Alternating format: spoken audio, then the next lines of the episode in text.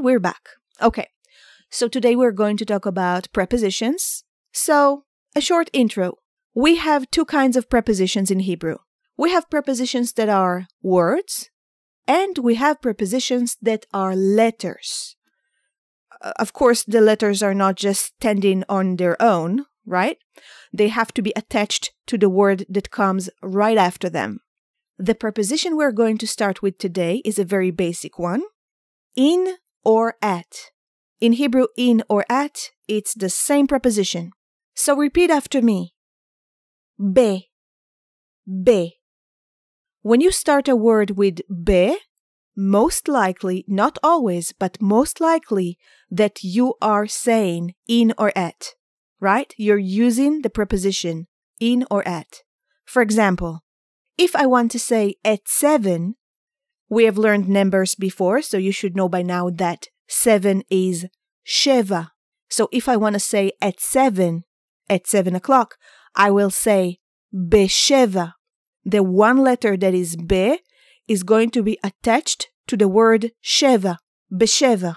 If I want to say at eight, I'm going to say beshmone, and so on. Now, if I want to say in the, in the, or at the, the be is going to change into ba. Ba means in the or at the. So if I want to say in the house, I'm going to say ba plus the word house. Bait. Babait. Babait. In the house. If I want to say in the street or at the street, it doesn't matter for us, in or at is the same thing. You're starting to get it. Then we're going to say ba and then the word street. Rechov. Barechov. Barechov. Okay? Again, be means in or at. Ba means in the or at the. Let's go one step up and talk about the next level, advanced level, which is what happens when be meets a pronoun. What do you mean what is a pronoun? You know what's a pronoun. I, you, we. Those are pronouns. And in Hebrew, ani, ata, at. We had an episode about that. Go back and review if you can't remember the pronouns in Hebrew. So, what happens when a preposition, any preposition by the way, whenever any preposition meets a pronoun, any pronoun, it becomes a word that is different. We can't just say be plus ani, for example, right? If I want to say in me, in plus I, be plus ani. For example, you bumped in me. You bumped right in me with your bicycle, right? Then I can't say ani. That's not a word in Hebrew. It has to change. So let's learn all the combinations of be plus pronouns. Are you ready? When you want to say in me, don't say ani. That's not a word in Hebrew say be. Be. Be means be plus ani. In me. Be. You bumped be. I mixed Hebrew and English, but you understand what I'm saying, right? Okay, next. Are you writing this down? You don't have to, because I have a summary for you. And you can have it easily if you're just going to go to speakinghebrew.com and click on the shop and it's right there under printables. You can have it there. So we continue. Be means in me. How will you say in you? So we have three pronouns for you, right? You masculine, ata. You feminine, at. And you plural, atem or aten. Okay?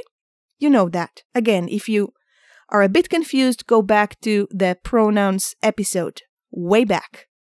So, in order to say in you, masculine, be plus ata, say becha, becha.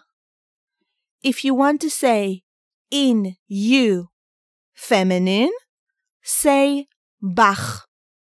Bach. If you want to say in you plural, say bachem or bachen if it's only girls. Again, bachem plural general and bachen if it's only girls.